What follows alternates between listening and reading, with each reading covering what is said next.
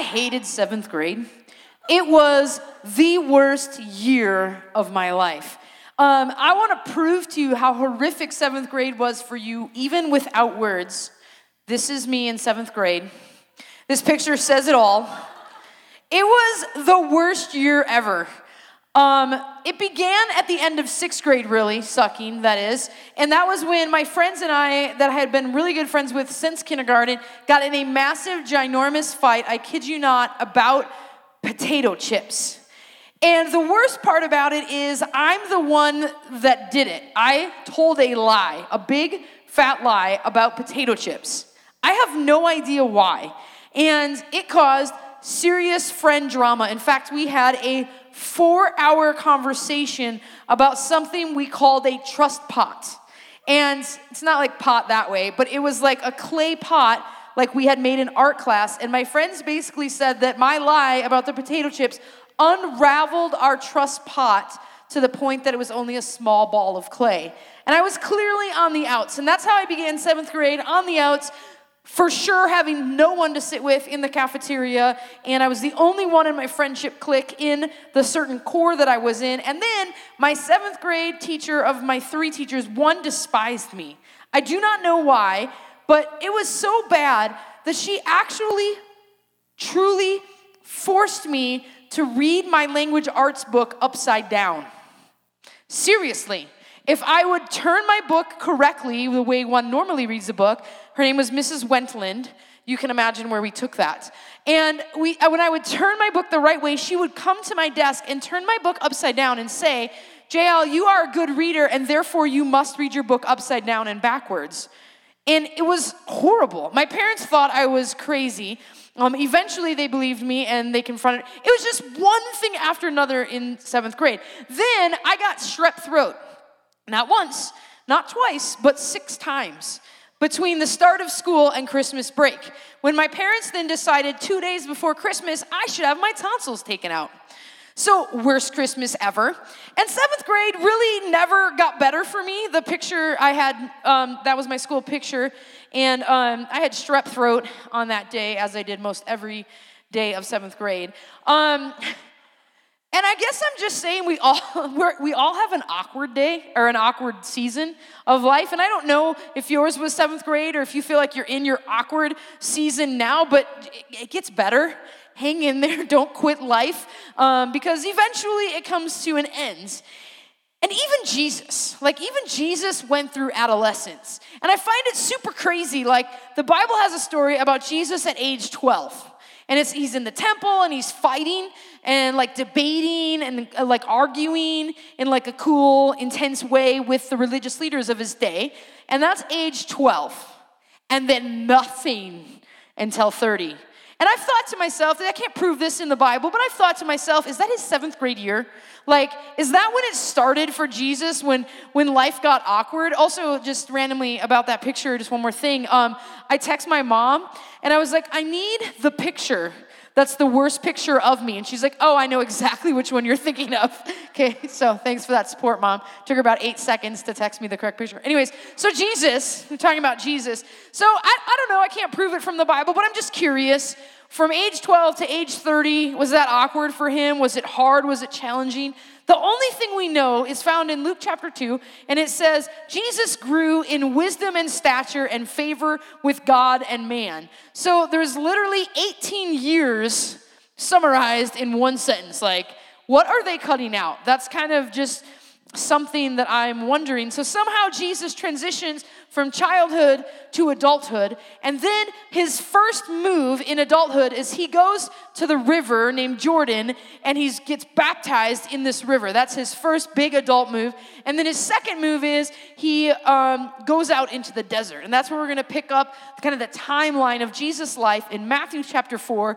We're in part two of Jesus' diaries, just really getting into who is Jesus, what does he like, what was he like, and what is like? Was his purpose on the earth? And how did he teach and interact? So we're going to start matthew chapter 4 verse 1 it says afterward meaning after the baptism afterward the holy spirit led jesus into the lonely wilderness in order to reveal his strength against the accuser which we know is the devil by going through the ordeal of testing.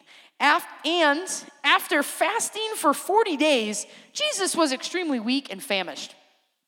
Okay. Y'all, have you 40 days? Like, I feel like that should get more than a quick mention in this verse. For 40 days, Jesus went without food. Now, it doesn't say he went without water, that's supposed to be humanly impossible, but 40 days without food, and that just gets a one line entry in the Bible. And we find that Jesus is in the desert and he is being tempted by the devil. Now, the crazy thing is, who led Jesus to the desert? Let's put the verse back up there. Who, who led Jesus to the desert? It wasn't the devil that tricked him into it. The Bible says the Holy Spirit led Jesus. So somehow God brought Jesus to the desert. Now, God didn't bring Jesus to the desert to tempt him himself, but he brought Jesus to the desert, leading Jesus to the desert, knowing that there would be a time of testing. And sometimes we think if something's going wrong in our life or something's going bad in our life, we think it's the devil. He brought me to this. But I think sometimes the tests in our life are tests from God, where God isn't testing us, but He's allowing life to test us, or He's allowing our enemy to test us to see what we're really made of. Because that testing, a lot of times, will bring out what's already within us. The testing that Jesus went through was designed to show what was already hidden down inside of us. And so we can't just blame the devil for every bad or weird, awkward thing that we're encountering in our lives. Sometimes we're led into a hard circumstance to bring to the surface who we already are. And the very thing that we're being tempted with is to show us something about ourselves. So 40 days and 40 nights in the desert with absolutely no food. And the enemy comes at him, and his first temptation is in an area that in that moment Jesus is very weak in. Jesus is hungry, and so he tempts him with hunger. And, and that's kind of the first category that I see that Jesus is tempted where he is weak hunger. And so when we are looking at temptation in our own lives, we have to ask ourselves the same question like, where am I weak? Because we each have a weakness, we each have a hot button that we're very easily tempted. And in that moment, 40 days, 40 nights, piece of bread sounds pretty good. But there is a moment in every person's life where there's an area that we're weak in where something that's usually not that great sounds pretty great. And we have to be able to look at our lives and know where we're weak. And so we ask ourselves, like, am I tired? Physically being tired, physically not getting enough sleep can set us up for falling into temptation. Another thing is we have to say is like, are we hungry? Like we make fun of the new word that's developed in your generation of hangry, but that's a real thing, people. When we're hangry, we don't act our best. We don't tend to overcome temptation. We don't tend to demonstrate who God really wants us to be if we're stressed out, if we're if we're feeling lonely. These are different categories in our lives that can show weakness in that moment that can make us vulnerable to give into temptation. And so all of a sudden we're lonely, we might give in to sexual temptation completely differently than we would be able to resist if we were feeling filled up with lots of fun times with our friends.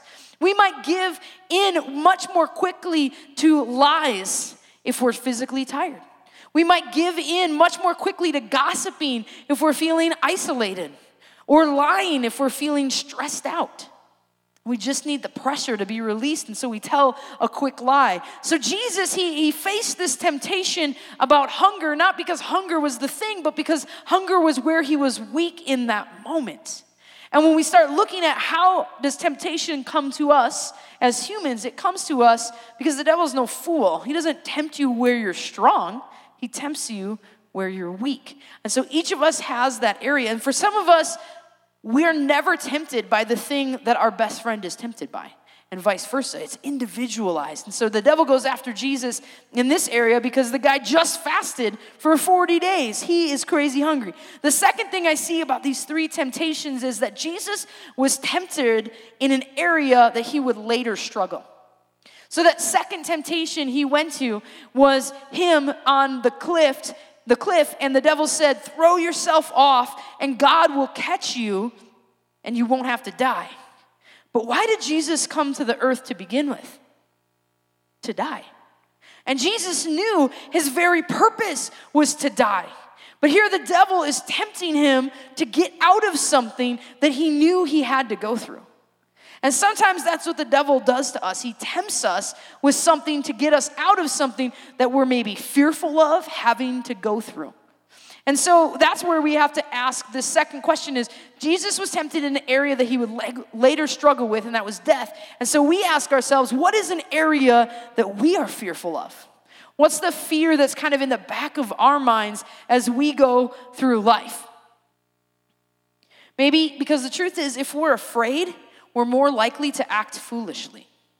If we're anxious and, and, just tense about something, we're more likely to make a poor decision when we're faced with that temptation because we're not thinking clearly.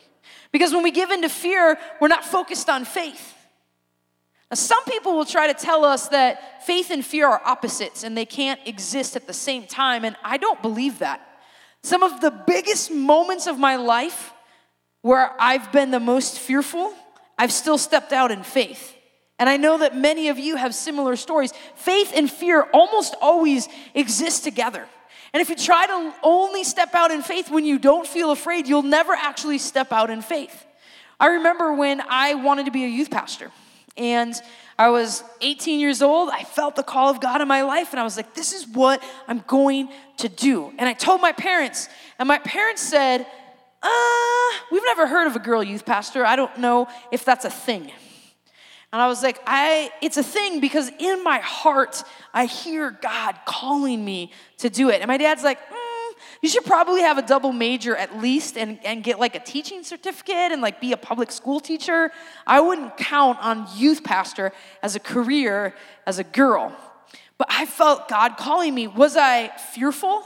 Yes, definitely but I also was trying to put faith into the same situation. So I found a Bible college, and the Bible college was in another state from where my family was, and I literally did not know a human being in the state that I was gonna go to college in.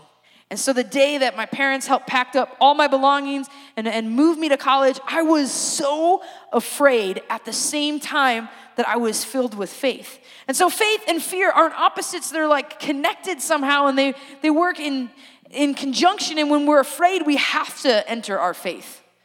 Fear is not a time to withdraw our faith, it's a time to enter our faith into the equation and, and press through. So Jesus was tempted in an area that he would later struggle with death, and that, that prompts us to ask the question, like, what am I afraid of? Like, what's a future struggle that I am fearful about? And how do I press through that temptation? A third way that Jesus was tempted is he was tempted in an area that was central to his identity worship, right? The devil said, If you'll bow down and worship me, then I'll give all the kingdoms of the world to worship you. Well, why did Jesus come? So that we would all have relationship with him that would include us all worshiping him. So the devil was offering him a shortcut to fulfilling his mission. The devil was attacking and tempting him in an area that was connected to who he really was, like his truest identity. And so that should prompt in us a desire to ask ourselves the question like, who are you in Christ? Because part of your identity is probably connected to how the devil tempts you. Case in point, you've probably all seen this. Some of the prettiest girls struggle the most with thinking they're ugly. They don't even think maybe I'm not the most pretty, they just flat out think they're ugly. And some of the strongest guys feel the most insecure. Some of the smartest people are tempted to feel stupid. Some of the funnest people to be around feel that other people don't like them. Why?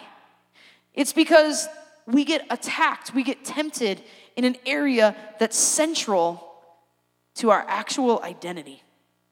That's where he comes after us. And so if you're feeling a huge attack saying, you're stupid, you're stupid, you're stupid, you're stupid, and you're tempted to believe that lie, flip it on the devil and, and, and start to investigate like, why is my mind being so attacked?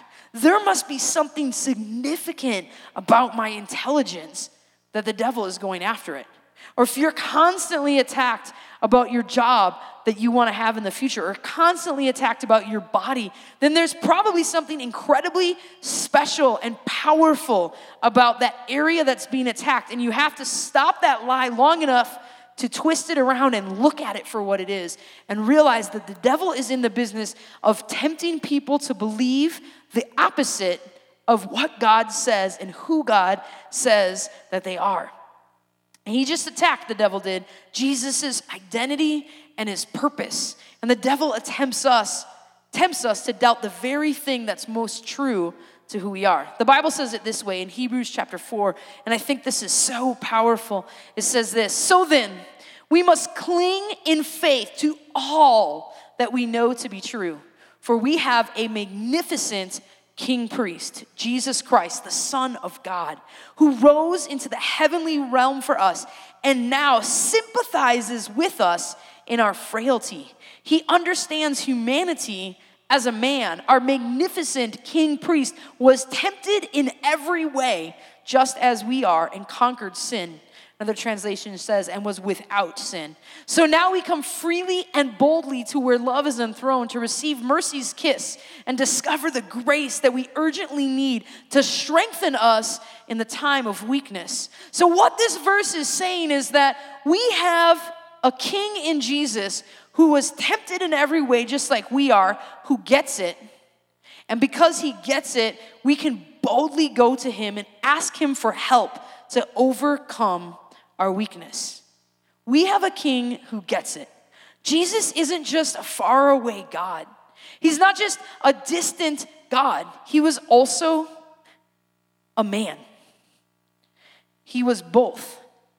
And because he was both, he can sympathize and empathize with us as humans in an extremely profound way. And that's a theological truth that I want you to lock into. Jesus wasn't half God, half man, like some kind of morbid character, like a blend from a Marvel movie. Like, Jesus was fully God and simultaneously fully man. Fully God, 100% God, God's Son, God Himself, and fully and completely human. And this verse in Hebrews 4 that we just read says that those two things combined because He was God, He didn't sin, because He was man, He was tempted. Basically, all of that verse could be summarized in this He gets it, so you can talk to Him about it. He gets it. He gets the temptation, He gets the struggle, He gets the wrestling, he gets the battle. He gets it because he lived it. And because he gets it and he lived it, we can talk to him. We can ask him. He can sympathize with us. He can empathize. He can feel what we feel. And guys, when we're trying to battle temptation, that matters so much. It is so frustrating when you're trying to communicate to someone something that's going on that's in leadership over you, like you're trying to explain to a teacher an injustice, and they don't empathize with you. They don't get it at all. And the more you talk, the more they you realize they have no clue what you're talking about. Or maybe you're trying to explain to a boss, but they're just blind to what you're trying to say. Or you're trying to explain to someone a true injustice, but they're so focused on seeing it their way. The more you talk, the more you realize they're not getting it. God is the opposite of that. He literally came from heaven to earth so that he could get it, so he could understand what we're going through. A classic example of this from my own life was when I was in high school, like soccer was life. I absolutely loved soccer. And we were playing, um, my team was really good, and we were playing in the state quarterfinals right before the state championship game. And my team against this other team was fairly evenly matched. However, the ref. And I know people will often blame a ref, and it may or may not be fair or right. Like, was that really the right call? This was ridiculous. The entire game, first half of the game, they called nothing against the other team whatsoever.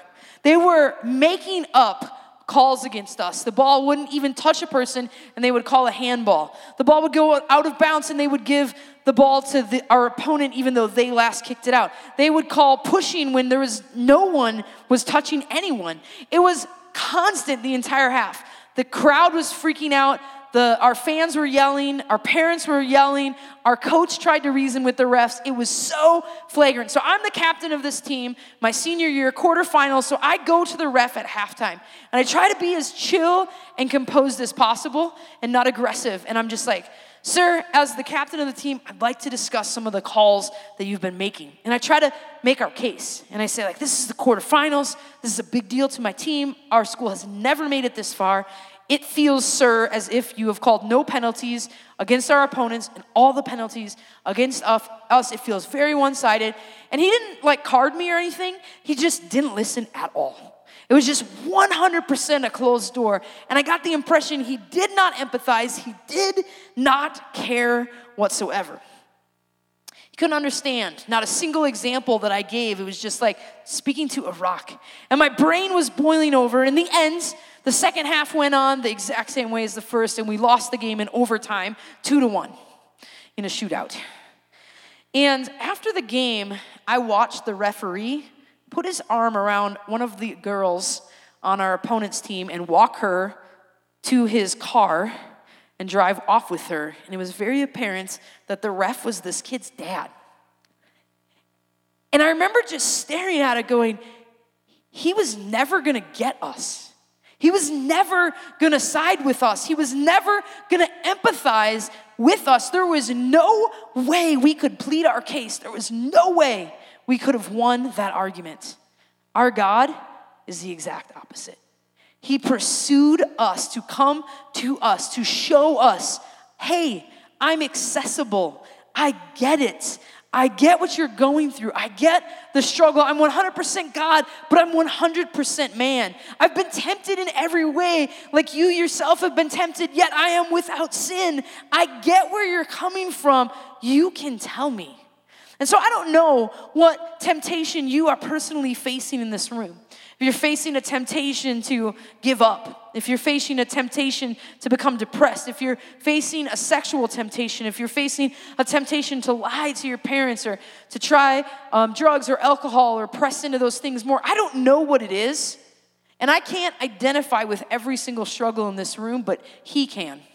Jesus can, and He does. He gets it and He wants to be included in whatever you have going on. And I think sometimes we overcomplicate this idea of temptation, but, but the essence of it is in this verse in Hebrews 4 it's because He was a man. It says at the end of this verse, it says, So now we can come freely and boldly to where love is enthroned. That means we can freely go to Jesus' throne and say, Hey, here's what I'm going through. We, we can freely and boldly go to where love is enthroned to what? To receive judgment? To receive, I told you so. You should have stayed away from that. That was ridiculous that you gave in. No, it's not to receive judgment. This verse literally, literally says it's to receive mercy's kiss. To receive mercy's kiss and to discover the grace. Now, what is the grace for? To discover the grace we so urgently need? to just be forgiven for the bad things we've done. is to discover the grace we urgently need for the purpose of strengthening us in our time of weakness. Meaning, He goes with us, He gives us strength to next time overcome. Not just that we should get stuck in this pattern of, here I am again, I looked at porn again, sorry about the porn again, sorry about the porn again, sorry about the porn again, every single time. But He gives us the grace to forgive us, but also to strengthen us to overcome it in the future. Why? Because he gets it. Because he's walked it, because he's been human and he's tasted and felt the weakness that is humanity, and he cares and he empathizes with us. So, friends, I don't know what the temptation that you're facing is. I don't know what your hot button is, what your weakness is. I don't know. I know what mine is. And I do know that Jesus wants to be invited by you into that, into a conversation about the weakness, into a conversation about your frailty, into a conversation about your hurt and your heartache and your struggle with sin. Because guess what? In this human body, we will continue to struggle with sin until we die. But we don't have to struggle alone. We struggle, we can struggle with him and receive the grace to overcome in that weakness. If you would, close your eyes. I want you to pinpoint in your mind which one which one's the weakness for you? Where where are you weak? Jesus fasted 40 days. He was weak with hunger. Where are you personally weak? Is it with gossip? Is it with sexual stuff? Is it with substance abuse? Is it with cutting? Is it with lying? Is it with being disrespectful to leaders in your life? Where is that weakness? Because we all have one. And once you call it to mind, I want to invite you in your heart to, to begin to have a conversation with Jesus about it. Begin to talk to him about it. Say, this is my this is my weakness, God. You know it. It's lying. I lied about potato chips when I was in sixth grade, and I, I continue to struggle with stupid, pointless lies. I don't know why. But God, I need Jesus. I need your empathy. I need your grace to overcome it. I need your mercy kiss to conquer it next time. Strengthen me in my area of weakness. So I want you, once you've identified that, to begin a conversation with Jesus about that area of weakness. He already knows about it. Talk to him. God, you know I struggle with overeating. You know I struggle with the cycle of an eating disorder because of it. You know it. Help me. I need your grace to overcome it. You know, I struggle with calling this person you created me to be stupid or ugly or unimportant. You know, I don't see myself the right way. Help me. But, friends, the more we'll talk about that with Him, the more of that mercy kiss we receive, the more of that grace to overcome that weakness we have the next time that temptation comes, because there will always be a next time as long as we're in this body on this planet. There will always be a next time. So, God, you've heard the cry of our hearts. You've heard us mention to you what you already know, what our weakness is. And God, we open up that conversation with you. You said we can come boldly before your throne and talk to you about our weaknesses. So, God, we acknowledge them and we tell you and we say we don't want it to be a one time prayer. We want it to be an ongoing, continual conversation where we acknowledge to you what's wrong with us and you give us strength to overcome and make right within us what we can't fix on our own. We don't want to be out of connection with you. We want to be connected to you. And we know our sin blocks that. So help us. Thank you that we serve a God who gets it, who empathizes and sympathizes with us in our weakness. We love you. We're grateful for you. In Jesus' name we pray. Amen. Thanks for listening to the 4640 Student Center podcast. For more information on what's happening in 4640, you can check us out on social media and at our website, 4640gj.com. Service times are Tuesday and Wednesday nights. Hope to see you there.